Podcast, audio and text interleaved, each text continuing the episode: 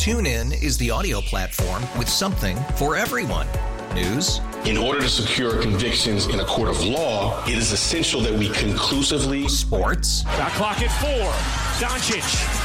The step back three. You bet. Music. You set my world on fire. Yes. And even podcasts. Whatever you love, hear it right here on TuneIn. Go to tunein.com or download the TuneIn app to start listening.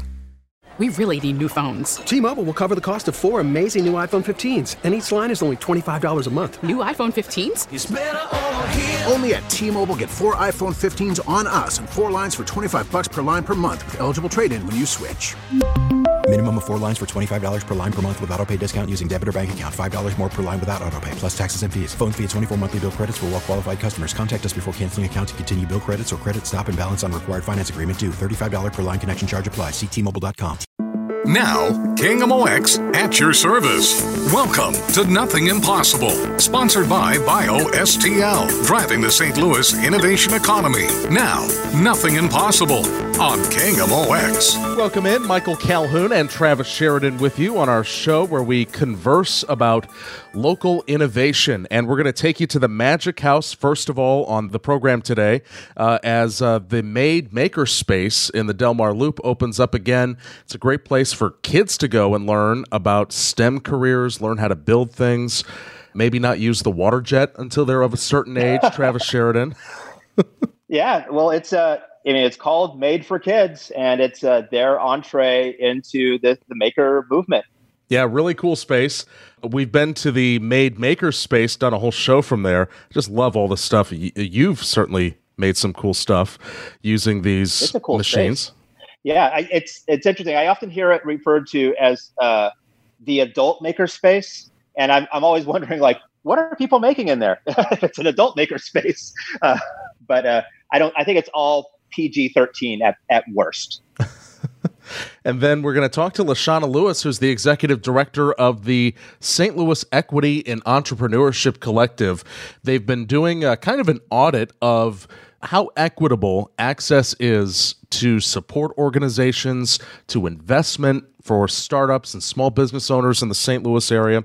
Uh, entrepreneurship is a huge uh, gateway for folks and we got to make sure that everybody's got the same and fair access to the resources. Absolutely. And coming out of or in the midst of this COVID pandemic, there are a number of people that are probably, uh, maybe we'll call them reluctantly entrepreneurial or forced into entrepreneurship due to downsizing and layoffs. And so we want to make sure that there are resources available, not just for those that want to follow a dream, but are pursuing something out of necessity. And the Equity and Entrepreneurship Collective uh, grew out of BioSTL. And speaking of people reinventing themselves. Our next uh, segment is going to be with Confluence Discovery Technologies. They've researched a possible treatment for COVID 19, and a lot of the scientists at Confluence used to work for mm, let's say a big multinational drug company with a research campus in West St. Louis County until there were layoffs and they thought, what are we going to do? Well, we were doing this research.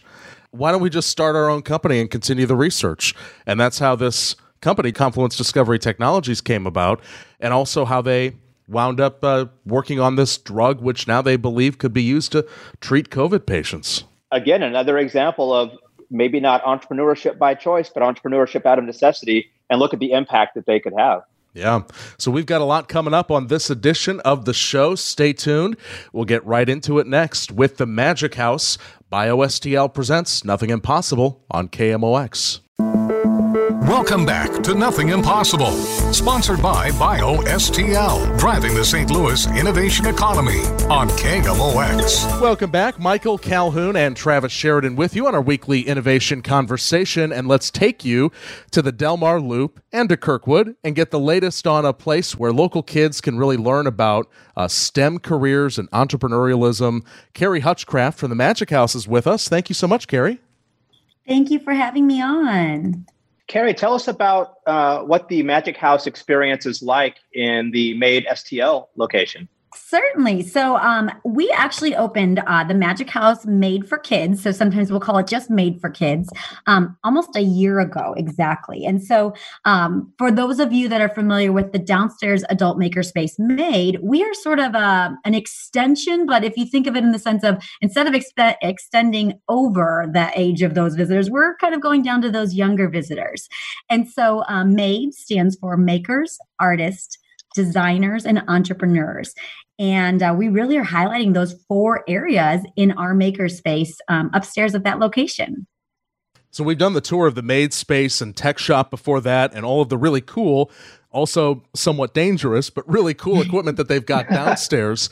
How is the upstairs space different? Is it still yeah. where people can go to build physical products mm-hmm. and, and create things? Yes. So we are basically taking, you know, we're inspired by what's downstairs and we have a lot of those same experiences, but we have them in a much safer space. So um, our facility was designed really with um, children ages four to 14 in mind. And so they can do a lot of the same things. So we have a 3D printer and they have the ability to do some coding that they can then print on our printer. Uh, we have laser cutting with um, a different kind of laser cutter that um, lends itself to be a little bit more friendly for our young visitors that are using the space. Um, we have everything from game design and stop motion animation. Um, so, really, some of the things that you'll see downstairs on the lower level, but again, with that younger visitor in mind.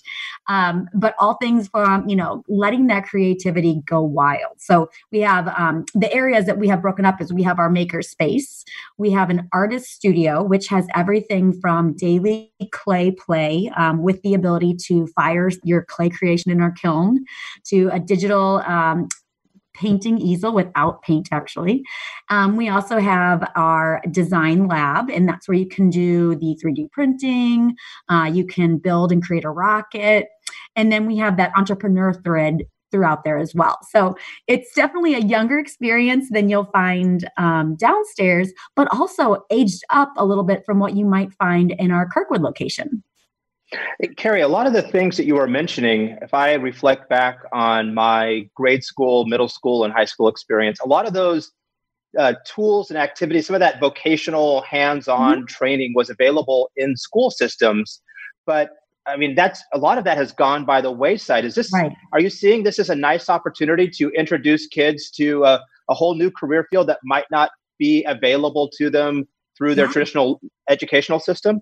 Most certainly. And so I think that's what's really exciting about this space is that we do know that, you know, schools have changed. And while we're, you know, while there's definitely some, some interest in STEM and STEAM in particular, um, you know, and more and more growing programs in schools, there's also, um, you know, like you said, that missing piece of it sometimes. And so we want kids to come here and maybe get inspired by something that they created in our space. And then also maybe learn that downstairs is an opportunity for them to, you know, grow up, get into high school and actually continue to make a career out of making and creating. Um, and so I think it's just, you know, it's an exciting venture. It's fun for kids when they come, but it's really um, our hope is that it also has a lasting impact in inspiring them um, as far as what they want to look into in the future. How is this a, a, step up, or in terms of, I guess, age brackets uh, mm-hmm. from the Magic House in Kirkwood to the Made yeah. for Kids space, and then maybe older teenager moves downstairs? Uh, how is right. this uh, coordinated with the, with the Magic House? So, you know, at the Magic House, what we typically have found is that, you know, our sweet, spot really is from toddler up until elementary school. But we found that for many of our local visitors that have come, you know, year over year to the Magic House, that by the time they hit that middle school age, sometimes they feel like they've kind of aged out of our experience in Kirkwood. Um, there's certainly some fun things that they can do there, but um, it's kind of a perception that they think, okay, I'm, I'm too old for that now. And so this new location um, really expands depends upon our age reach, in that there are some things at the new location that really are designed for that older middle school age child. Um, the kid that really wants to get deeper into a discipline, get to experience it a little bit more. Um, and so we definitely have expanded our reach. And then, you know, it, I think the from the very beginning when we partnered with uh, Cortex, it was you know about also kind of creating this funnel that okay, we're going to get them when they're kids, and we're going to inspire them. We're going to get them excited about these features, and then eventually the hope is that they move downstairs to the adult maker space as a career or a hobby. Um, and that we really do have kind of a flow of visitors from you know, infant in the Kirkwood location all the way up to adulthood when they move down to Made, um, the adult maker sp- space. You know that that continuum uh, is really critical because we you know we talk to if I think about either entrepreneurs or corporates that are looking for talent, oftentimes they know they have a talent need now, right? Mm-hmm. They might have vacant positions now, but we have an aging population, right? We have a number of baby boomers that are going to be retiring in the next few years. And, and so a lot of these folks know that they're going to have, uh, you know, a, a bigger talent qu- problem in 15 years. So it sounds right. like uh, Made for Kids is, you know, helping produce the talent that that we will need in a society. Well, that's what we're really hoping. You know, we're hoping that we can inspire them now as children. And so when they are thinking about, you know, once they have that time where they get to pick the courses that they get to take in school, that, you know, something maybe sparks them now to have that interest, that they will continue to engage in that. I will say another sort of exciting piece that's come out of our location is um, when we moved to the location, which we're right off of Delmar, um, we had made a decision to hire our high school college age staff from the community, the surrounding community. And um, I think what's been really exciting to also see is a lot of new staff members that were new to our organization that were also um, introduced to a lot of this technology. And so, even beyond those middle schoolers, we have some high school students that now know how to work a laser uh, cutter and know how to work the 3D printer. And we're, you know, even though they're a little bit old for our regular target, we've been able to engage a lot of those new staff members in this as well. Carrie, I wanted to ask a question uh, because you know we're we're in the midst of COVID nineteen. Uh, people have been doing a lot less with their hands in physical places other than on their keyboard. Uh, are the kids that visit made by made for uh, made for kids? Uh, do they do they learn skills that they can do at home to keep the making going in the midst of maybe some isolation? Yes, that is um, really the way that we design the space is that many of the things that we have there, we hope are also experiences that you take home. So, for example, with our 3D printer, obviously we have the 3D printer, and that's not something that most families have in their home. But the uh, system that we use to um, have the child actually do the coding on the front end is something that's available to anyone with a web browser and internet. So um, we have things like that throughout the space so that kids that do get really excited about something can continue that experience at home, similar to um, the stop motion animation. It's a free app that we use and we tell people what that app is so that they can go home and continue that fun at home. We have, um, you know, for stop motion video, we have kind of sets and we have everything created so that, you know, they have all of the Lego tools and they have the backgrounds to really amp up that.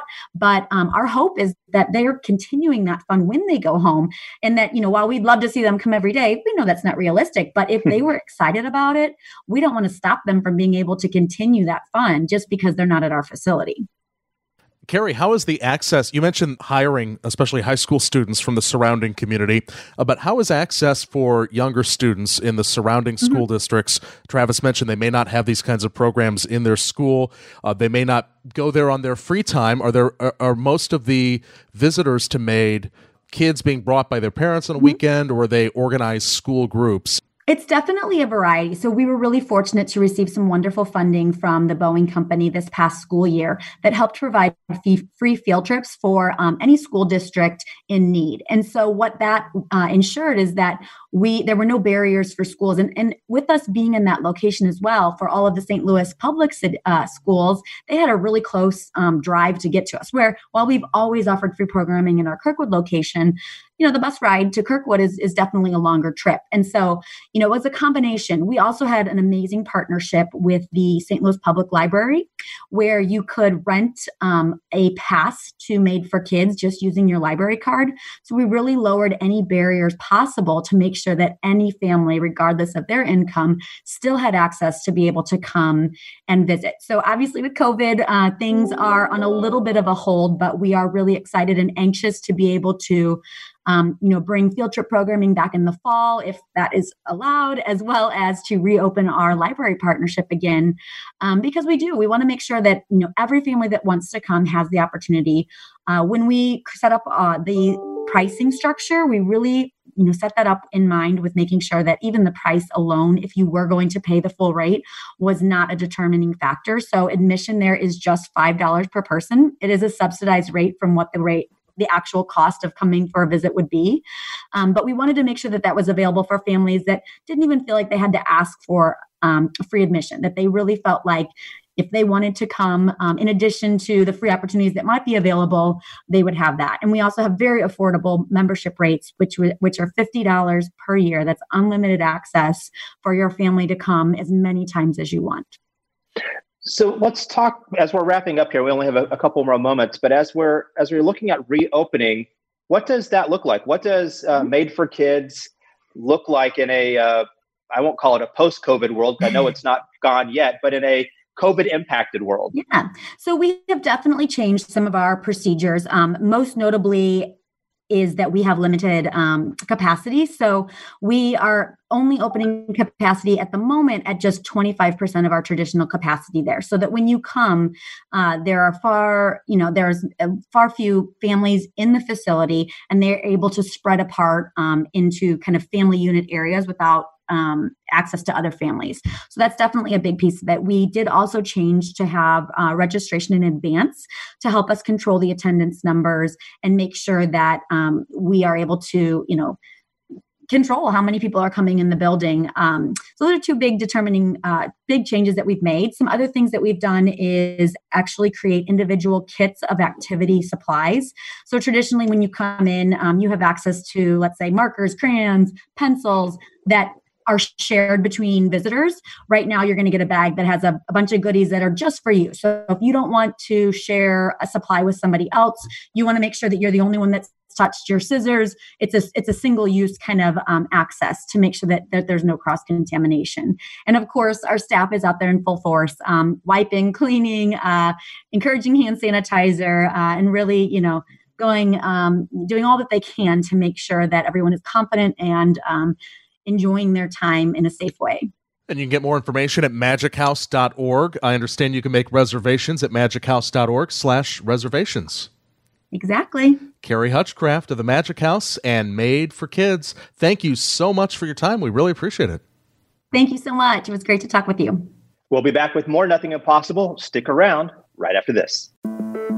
Welcome back to Nothing Impossible, sponsored by BioSTL, driving the St. Louis innovation economy on KMOX. Welcome back to Nothing Impossible. Travis Sheridan and Michael Calhoun, and we are joined by Lashana Lewis. She is the executive director in St. Louis Equity and Entrepreneurship Collective. Thanks for joining us, Lashana. Hey, folks. Thank you so much for inviting me. So, uh, first of all, what is this collective? Um, basically, it is a group, uh, a, a, bunch of ESOs, and I'll try to stop throwing in a bunch of uh, acronyms there because I worked in corporate America, so I know it's like acronyms are everywhere. ESOs are entrepreneurial uh, support organizations. So basically, the organizations you go to when you're starting your company for the first time to kind of help you get your footings and bearings and and navigate your way around uh, your your startup. So uh, basically, a bunch of those, as well as entrepreneurs and investors. You you're thinking the VCs and and all of that good stuff, family foundations, et cetera, decided to get together and address the problem with what racial equity and gender parity in the entrepreneurial realm in the St. Louis region. So uh, basically, we've been in existence since 2016 um, through a fabulous grant through the Kauffman Foundation and um, through help with BioSTL, who kind of had the brainchild to even get the group of people together. Um, this is the very first time that the collective has decided to hire staff. Uh, I told them, you know, I've got some crazy ideas that'll move us forward, and they're in for the ride. So, um, yeah, so that's pretty much uh, what we are and kind of how we're starting off now in uh, 2020. So before you, you look ahead at, at what you can do, uh, how do you evaluate uh, the situation in St. Louis for startup founders and whether there is equitable access to all of those resources out there. How, how do you evaluate where we stand? Oh, no, that's a good question. Um, for the most part, uh, we kind of got together, had a summit in 2016, asked a lot of questions, a lot of questions. Uh, it was like a half day. Everybody's eating lunch and, and trying to delve straight into everything. So instead of it just being data and getting surveys and things like that, it was like, let's all sit down and talk real talk what is going on and what's keeping people from getting what they need to be successful in their entrepreneurial endeavors especially within those two demographics I've mentioned with uh, women and uh, people of color so um, after that was uh, housed, a, an independent party did come in and actually do a little bit more investigation, tried to dig a little bit more into the data aspect of it, uh, and then kind of on a regular basis, we're going out, we're talking to the community, we're having convenings, we're presenting more information and material, getting a lot more feedback. And it's kind of this collaborative effort as opposed to this top down, heavy kind of uh, authoritarian model where you got to get all the stuff done, done that uh, we think that you need to get done. So it's a lot more back and forth between us and the community that we're serving. And so, uh, when you talk about that study, what what uh, results came out of that? Um, for the most part, it's uh, I like to say common sense. Uh, a lot of women and people of color who start businesses, they don't have a safety net. Uh, a lot of businesses that do uh, tend to make those mistakes, pivot, do all these other sorts of things. And we've seen it in different companies that have come out of Silicon Valley, where maybe they started off doing one particular product and then they pivoted and then they became a, a different type of product. Um, but they still had that chance to stumble and fall.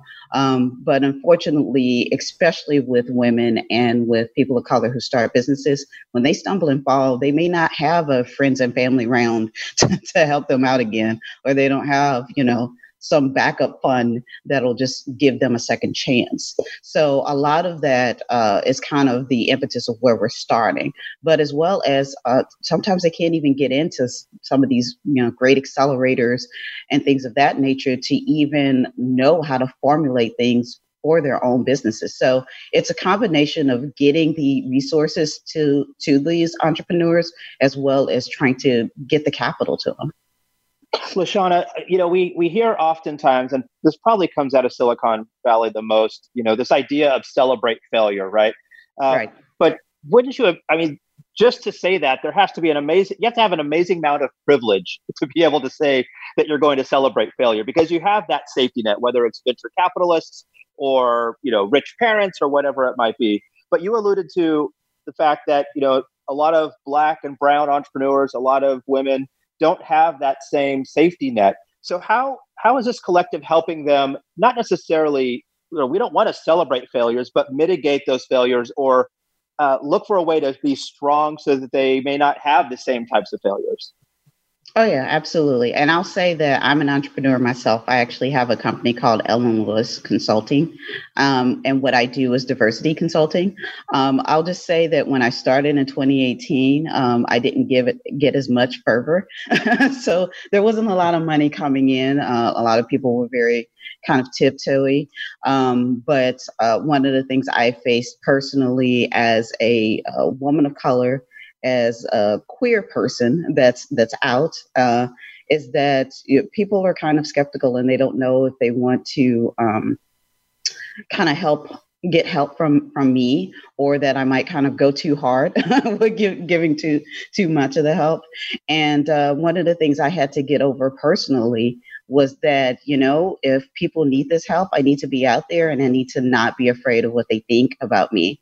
And as I start start to talk to more women, uh, more uh, black and brown people, more queer people who are starting businesses. Um, I tell people all of this is a two way street. You know, yes, we got to get them the resources and the capital and et cetera, but at the same time, we kind of build up their mojo and say, look, you know, you can do this. This is something that people need. And you're going to run into those, you know, uh, jerks that are going to tell you the opposite, but you have to kind of have confidence in yourself that you developed this idea because you knew there was a need.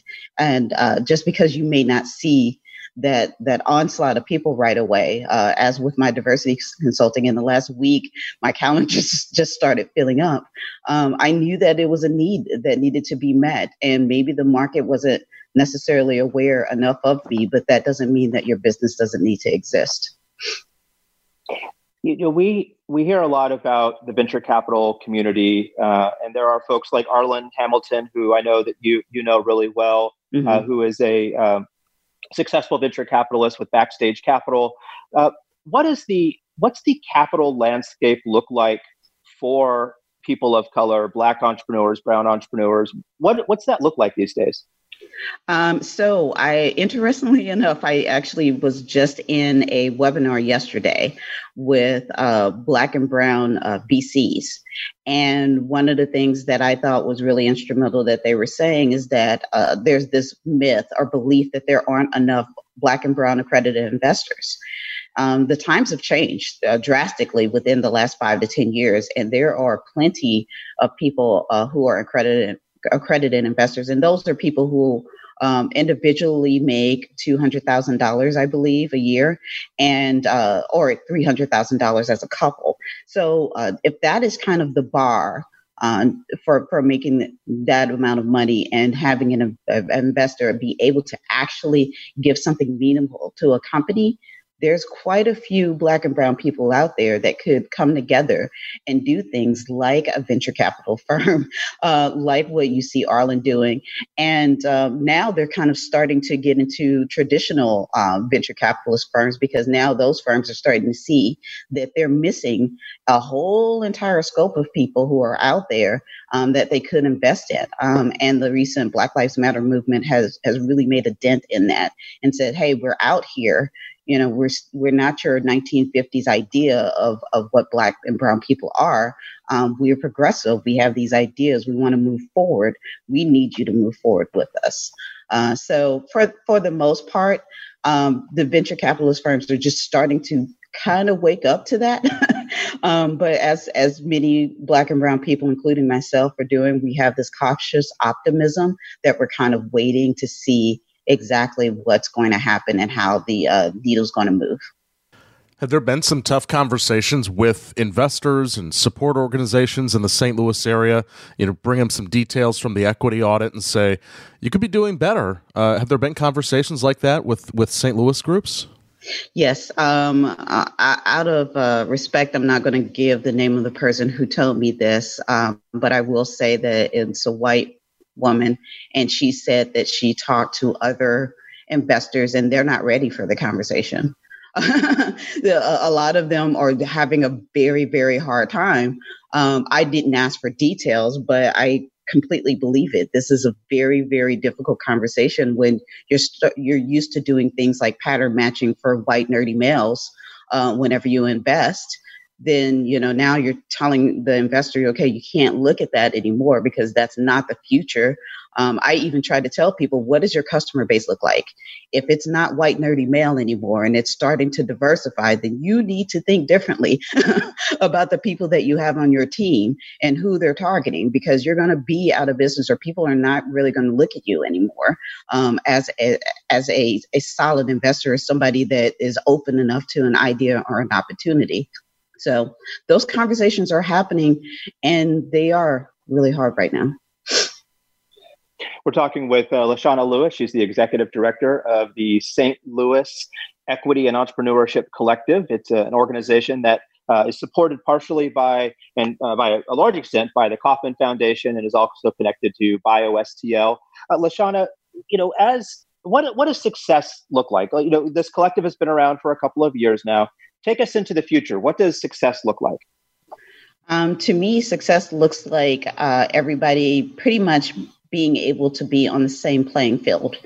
Um, the the problem that we have is that uh, we have specialized playing fields for specialized uh, areas, and then you know words like niche a niche uh, a product and things like that that are, t- are, too convoluted and too muddying the waters as far as uh, what a company looks like uh, as far as like their success rates as far as the audiences that they're targeting targeting as far as uh, basically the type of investors and the background that they have. It's all just kind of um, categorized and separated out. And once we get rid of some of these categories, once everyone can kind of compete on this level playing field, um, and and not have to go to one area or another area just to be successful, then to me that's what success looks like. Um, a lot of people say, you know, oh the the black and brown people they just want charity. So yeah, I'm I'm happy to throw a few bucks over to your for profit or whatever or your entrepreneurial endeavor and it's like no i don't want that i just want the same equal chance of the white nerdy male um, component too. So if you're asking them to do a friends and family round, um, I and you know that's not something that everybody can do. I want that eliminated. I want that taken out because then it's ridiculous. It's not putting everybody on the same ground. If you're just like everybody gets a hundred thousand dollars, do the best that you can with it. Um, if you mess up, uh, there's a backup. Let's evaluate. Let's see what went wrong and see if you're still interested in doing that endeavor and we'll definitely be interested in you. Then that's the kind of model that i would personally like to see. But again this is about people sitting in a room talking and figuring all of this out and uh, part of me is a little skeptical you know will this happen um, but to me in the future that's what i want to see is that you know the the, the as as uh, I believe her name was Kim Jones so eloquently um, put it. You know, we don't. the thing that we're not asking for is revenge. We're asking for equality. So uh, hmm. to me, that is what um, what that future would look like: equality in all of its realms. Well, Lashana, if people wanted to get more involved in the Equity and Entrepreneurship Collective here in St. Louis, uh, or just learn more about it, where can they go? We have a website that we just kind of freshly updated, stlequitycollective.org, and it's exactly the way that it sounds. Um, you can also email me at info at stlequitycollective.org. And myself, and I actually have a staff member uh, that works under me, Haley uh, Johnston, who's actually been kind of baked into the entrepreneurial spectrum for some years as well. Uh, we both are heading up the collective, and uh, one of us will get back to you. Great. Lashana Lewis, the executive director of the St. Louis Equity and Entrepreneurship Collective. Thank you so much for joining us. Awesome. Thank you, guys. And we'll be back with more Nothing Impossible right after this. Welcome back to Nothing Impossible, sponsored by BioSTL, driving the St. Louis innovation economy on KMOX. All right, let's uh, let's check out Michael's interview with Joe Monahan. He's a scientist with Confluence Discovery Technologies.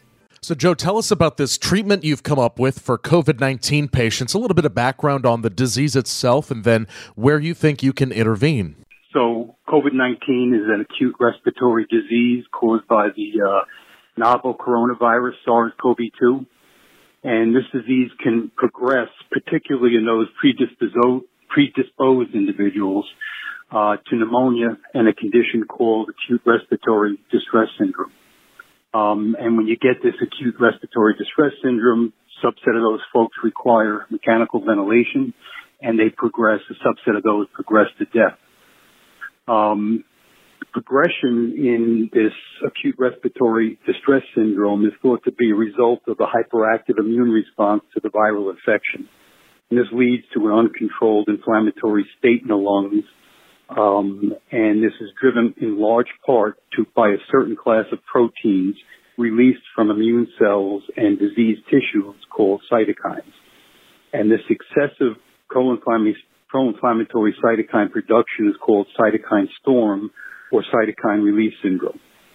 So our hypothesis is that if you can block this cytokine storm, you'll prevent progression of the disease, reverse the acute respiratory distress syndrome in the lung, and reduce the need for ventilation and reduce mortality in these patients. And so what our drug ATI 450 does is it blocks a particular cellular pathway that's responsible for making several of these key proteins or cytokines, thereby reducing the concentration of these cytokines in the lung, and that would have a concomitant effect on reducing the inflammation and decreasing the um, acute respiratory distress syndrome that's that's present. How is this drug delivered to the patient? This is um, an oral drug um, that would be given um, twice a day. So, inflammation is at the heart of this. And this is something you were looking at well before COVID. In fact, it was one of the cornerstones of founding Confluence Discovery Technologies. What are some of the other ailments that could be affected by this? Yeah, it's, a good question. I think with inflammation, um, over the past 10 years, it's been uh, a growing field suggesting that the inflammation underlies many diseases, not just diseases of um, the immune system. And so um, when we're developing ATI 450, we had this broad impact on a lot of these particular proteins that regulate a number of different tissues. And so other diseases that we're looking at, we're looking at rheumatoid arthritis. This would have potential in diseases such as um, COPD, uh, potentially in inflammatory bowel disease, um, potentially in heart disease where there's an inflammatory component of the heart disease. Um, and then there's a bunch of smaller indications um, that are more um, uh, personalized and orphan indications that we could potentially use this in as well. So this has already been tested for safety and tolerability in people that happened last year. What is the timeline from uh, going to get approval for human studies to actually doing the studies and then how long do they take? I guess when will people be able to access this? Yeah so we would be moving in particularly with for instance with this covid-19 study. We'll begin begin the study in the upcoming days and that will be a phase two study. And with that study we'll be able to get an understanding in a subset of patients whether or not this has um, efficacy sufficient to move forward into a bigger group of patients so we, we're in a phase 2A study, it's called. We would then move to a bigger set of, uh, of patients um, in a phase 2B study and then move into an even larger set in a phase 3 study. Um, in that the treatment for COVID-19 is a reasonably short treatment um, in comparison to other diseases such as heart disease, where this treatment is only a two-week treatment. You can move through these studies reasonably quickly, although as you get larger and larger as far as the um, the study size, it would take longer. Generally speaking, going from where we are now in a phase 2A to on the market um, and for people to access, generally talking about um, three to six years.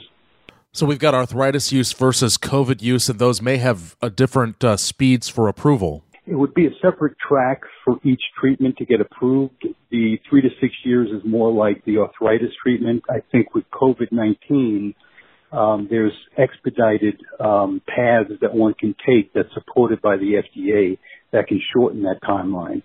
So um, if this disease continues to progress and we have, you know, flares and uh, and uh, disease, we don't get a, a, a treatment or a vaccine in short order, or there's another disease like COVID-19, which would be another respiratory virus.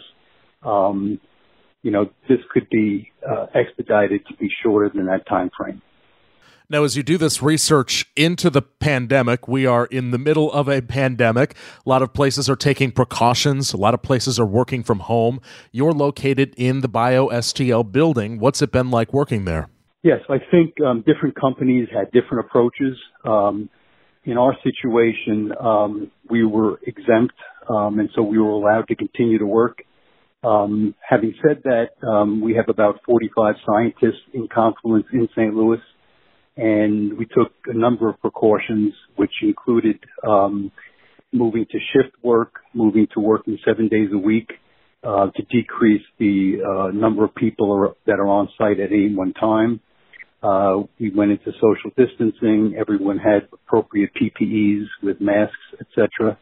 Um, and uh, we did continue to do the work in that we we are developing some this drug and other key drugs that we felt like um, uh, it was important for us to continue. And knock on wood, to date, everybody's been uh, been safe. And how has the St. Louis ecosystem enabled your work? You grew out of BioGenerator. You're still located, even after your exit, still located in the BioSTL building. What is it about being located in St. Louis that helped to fuel your research? Yeah, when we first started um, the company back in 2010, um, working with the BioGenerator with Charlie Bolton and Eric Gulve was instrumental in us getting started. It wouldn't have happened without them. And then when um, we came up with the idea of this biogenerator accelerator lab that allowed a number of companies to move into a particular lab space and not have to spend their funding on finding equipment and lab space, that again allowed us to progress. And so um, we were the first uh, people in the biogenerator accelerator labs. We stayed in there um, for a number of years. Um, we're still down in the Cortex Bioscience District. We moved into the old Crescent building. We have our own space, but we're on a, just a floor above where the biogenerator and BioSTL are. So we have the fourth floor in that building. Still a lot of interactions between us and the various companies within uh, BioSTL and the biogenerator, and we still work very closely with them. So without the um, ecosystem and the support of BioSTL, the biogenerator, uh, WashU, etc., um, we wouldn't have been able to uh, create what we created. To, to be able to maintain the core of scientists that came out of Pfizer and would have been distributed across the country and have them remain in St. Louis. Out of the 45 people, we have about 28 that are ex-Pfizer scientists with a lot of experience in drug discovery. We were able to keep them here because of the uh, support that we got from BioGenerate and BioSTL. You know, a lot of times people see a story about major layoffs at a big local company and they think, well, there's more bad news. But this is an example of how that could be, there could be a silver lining to those kinds of situations. People are enabled to go out and start their own companies and follow their dreams. I think that's right. I think when we, you know, we had the opportunity to stay with Pfizer and and move to to Cambridge, and um, but we had some ideas about trying to do drug discovery a little bit differently than what we were able to do with Pfizer being a big company. And we just made the decision that uh, we thought we could do something different, try something that might end up being better. And um, and we took the shot. We had a lot of support at the time, um, and uh, you know it looks like it's starting to pan out. We have this compound in in clinical development. We have a second compound or a different mechanism that'll be in clinical development in, uh, in, in people within the next three or four months, and then another one that will be in people early next year. So all coming out of what we work that we did between you know 2010 and 2017 and 18. Well, thanks for your time, Joe. It's my pleasure. I appreciate the call. That's Joe Monahan with Confluence Discovery Technologies. All right, so that's our show for the week. We talked magic, we talked equity, we talked solving COVID. It's a lot. A lot of important conversations. Yeah, we have them here. And we'll have them next week. Stay tuned. It's Nothing Impossible, presented by BioSTL on KMOX. TuneIn is the audio platform with something for everyone. News. In order to secure convictions in a court of law, it is essential that we conclusively. Sports. Got clock at four. Doncic. The step back three. You bet. Music. You set my world on fire. And even podcasts. Whatever you love, hear it right here on TuneIn. Go to tunein.com or download the TuneIn app to start listening.